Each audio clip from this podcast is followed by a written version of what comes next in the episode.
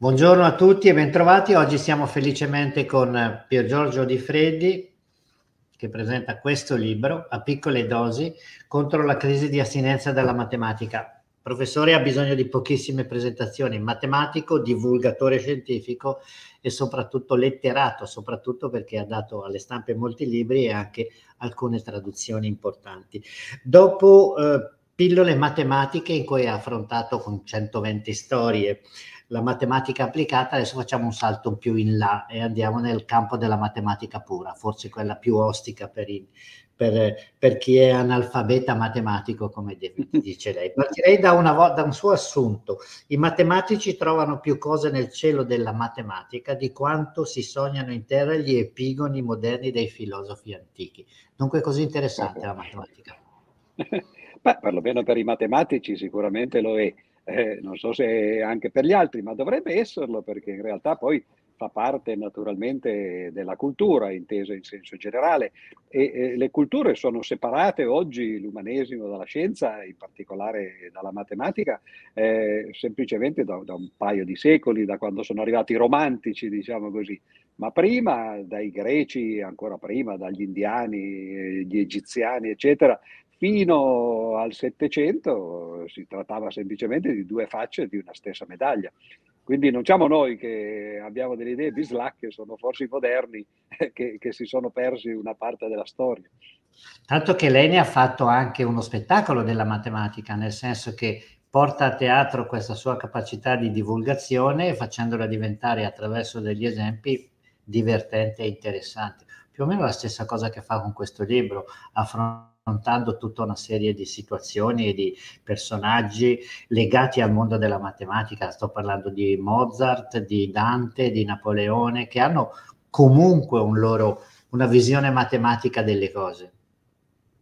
Sì, o se anche magari eh, non proprio una visione matematica, però eh, che spesso hanno usato nelle loro opere eh, citazioni o addirittura a volte teoremi persino. Dante parla di due teoremi di Euclide, eh, in realtà poi eh, in qualche modo si tradisce perché sono gli stessi due teoremi di cui parla Aristotele semplicemente, quindi vuol dire che lui probabilmente non aveva letto Euclide, ma non è obbligatorio farlo, no? però aveva letto Aristotele, il quale a sua volta invece eh, sapeva questi, eh, questi teoremi, no?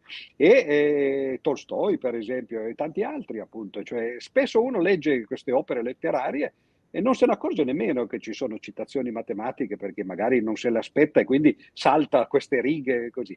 In Tolstoi è un po' più difficile perché in Guerra e Pace ci sono parecchie pagine e soprattutto tutta la conclusione, sono un centinaio di pagine in cui lui ha una teoria matematica della storia addirittura.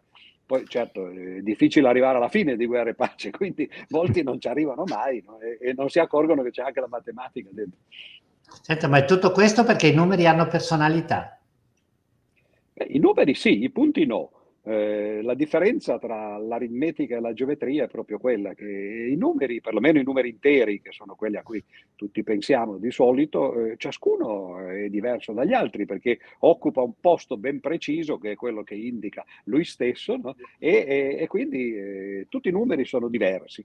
Mentre invece i punti della geometria sono tutti uguali, non si riescono a distinguere. Questo fa sì tra l'altro che le due teorie poi, eh, la teoria dei numeri sia praticamente indecidibile, incompleta, come poi ha dimostrato un signore che si chiama Kurt Gödel, eh, mentre invece la geometria è l'esatto contrario, è più facile in fondo studiare una massa amorfa eh, di, eh, di, di, di, cose come i punti, eh, che non invece studiare una, un esercito di individui tutti diversi uno dall'altro nei suoi due libri il 10 è un numero ricorrente, nel senso che sono 10 eh, storie per ogni ripartizione tecnica, cioè lei parla in questo caso di interi, di poligoni, solidi, curve, eccetera, eccetera, e sono sempre 10 storie. Perché 10? è più che altro una, una questione diciamo di eh, pratica perché questi due libri, le pillole prima e le dosi adesso, nascono da una rubrica che, che io avevo per le scienze che finisce tra l'altro il prossimo mese, eh, dopo vent'anni appunto, e vent'anni fanno appunto, sono 12 mesi all'anno, fanno 120 per più 120, no? eh, che, che, sono i due libri. Non è che poi eh, le rubriche sono state fatte in quell'ordine ben eh, appunto ordinato e strutturato, e, e, che col passare del tempo uno si accorge che, che, almeno io me ne sono accorto, che ero andato in tante direzioni complementari, a volte ritornavo su certi argomenti, eccetera. Quindi le ho rimesse insieme, le, le ho riguardate, le ho aggiornate, le ho riscritte, insomma, e soprattutto le ho illustrate perché eh, un tentativo che, che, ho fatto in questi due libri è, è, è di mettere anche molte immagini, perché spesso la matematica è, è astratta ma eh, è, un po' una perversione novecentesca quella di fare la matematica senza figure. Il burbachismo cosiddetto, che poi ha dato origine allo strutturalismo francese, eh, aveva questo vezzo di, di, di, di, fare la geometria senza mai fare un'immagine. E forse, insomma, è bene fare esattamente il contrario. No? E quindi ho cercato di mettere più immagini possibili, anche per, eh, non soltanto per rendere gradevole, che è già qualche cosa eh, il libro, bensì proprio per illustrare cose che eh, a volte eh, con una immagine si, si, si fanno vedere e, e, con le parole invece bisognerebbe descrivere in maniera poi magari ne, ne, nemmeno tanto comprensibile. Nell'antichità i matematici erano dei sapienti a tutto tondo, avevano conoscenze astronomiche, filosofiche, di medicina e quindi si inserivano perfettamente in un contesto mentale di chi la praticava. Oggi c'è questa sensazione che la matematica sia un pochino più staccata dalla nostra vita quotidiana e che e lei con questa operazione sta cercando di recuperare quel modello là? Beh, sicuramente, anzi addirittura eh, in teoria eh, la, la, logica avrebbe voluto eh, prima pubblicare questo libro, appunto le dosi, in cui c'era la matematica pura, e poi l'altro, le pillole, in cui c'erano le applicazioni eh, della matematica. Eh, però l'abbiamo fatta apposta per, per far vedere che, che, non ci si doveva spaventare quando anche poi fosse arrivata la matematica pura. E nel primo libro, nelle pillole, faccio vedere eh, i due tipi di applicazione della matematica, perché uno è ovvio, lo sanno tutti, che la matematica si applica alle scienze, la fisica, la chimica, chimica, magari uno non pensa che alla biologia o all'economia eh, o cose di questo genere si possa applicare, però così è. Ma molti invece non sanno che, che ci sono appunto applicazioni eh, di, di, di, svariato genere eh, anche a, alle discipline umanistiche. Infatti nel, nel primo libro eh, si parlava di letteratura, di musica, di pittura, di filosofia, addirittura di religione e così via. No? Quindi sicuramente eh, la matematica sta un po' dovunque anche perché in fondo è uno strumento astratto. E l'astrazione ha proprio questo di bello, che non essendo concreta poi si può applicare in concreto a, a, a, tutto quello che si vuole, o perlomeno a tante cose diverse, mentre invece le cose concrete quello sono. No? un uomo un uomo, per esempio. Ma se uno sì, parla semplicemente di animali, no? la cosa è un po' più generale. Mi, mi descriva gentilmente il piacere del, del fare matematica pura. Beh, quello come avrebbe detto non un matematico ma un poeta, intenda non la può chi non la prova, cioè eh, come tante altre cose d'altra parte, sarebbe un po' come spiegare, adesso no, non voglio dire che lei sia cieco, no? ma come spiegare a un cieco no, i colori, e, beh, certo, bisogna avere gli occhi per, per vederli, no? e, e, poi magari uno può, nel momento in cui ha, qualcuno ha, ha, gli occhi, può indicarglieli eh, e attirare l'attenzione. Per esempio, quando uno guarda, non so, le stelle, eh, può semplicemente fare come, per esempio, come il poeta che guarda, dice, oh, dimmi, luna, che fai tu lassù, no? eh, come, come, Leopardi, eccetera. Il quale però, eh, eh, tra l'altro, fin da giovane, Leopardi, eh, era un, un astronomo dilettante, aveva scritto addirittura a 14 anni una storia dell'astronomia, un po' noiosa, le sue poesie sono meglio, ma d'altra parte lui era anche più maturo quando ha scritto le poesie di quando ha scritto quella storia. No? E però eh, Leopardi sapeva benissimo cosa c'era dietro a quei puntini luminosi che uno può vedere e che appunto possono solleticare immagini letterarie. Cioè c'erano delle leggi tipo le leggi di Keplero, che le, le, la legge di Newton di gravitazione e così via. C'era dietro una struttura eh, che ovviamente non si vede guardando soltanto il cielo, si vedono dei puntini.